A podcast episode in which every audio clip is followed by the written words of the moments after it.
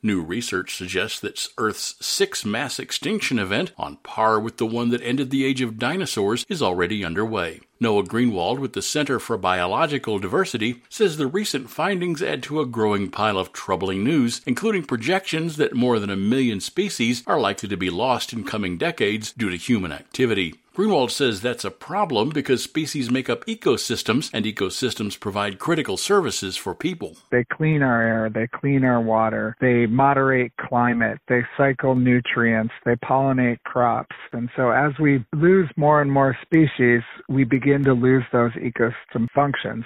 Scientists studied extinction rates for invertebrate species, including snails, clams, and slugs, in part because vertebrate species like birds and mammals receive the lion's share of attention in the past. Researchers say their work answers skeptics who have argued that extinctions are happening at roughly the same rates that occur as a natural part of evolution. Researchers are calling for biologists to collect and document as many species as possible before they disappear. Greenwald believes conservation efforts should also be a priority. He points to the black footed ferret, which roams parts of Utah and Wyoming in the northern Great Plains as one example of what can be done to save species on the brink of extinction. We were able to find a small population and now we're working to save them that's what we can do as people. We can undo this. We can save species if we protect them and we take this problem seriously. Habitat loss due to human activity is seen as a major driver of species loss, with climate change acting as an increasingly potent accelerant as fossil fuels continue to burn. Greenwald says while it's true that species have gone extinct in the past, the sheer scale of species loss over such a brief time period is alarming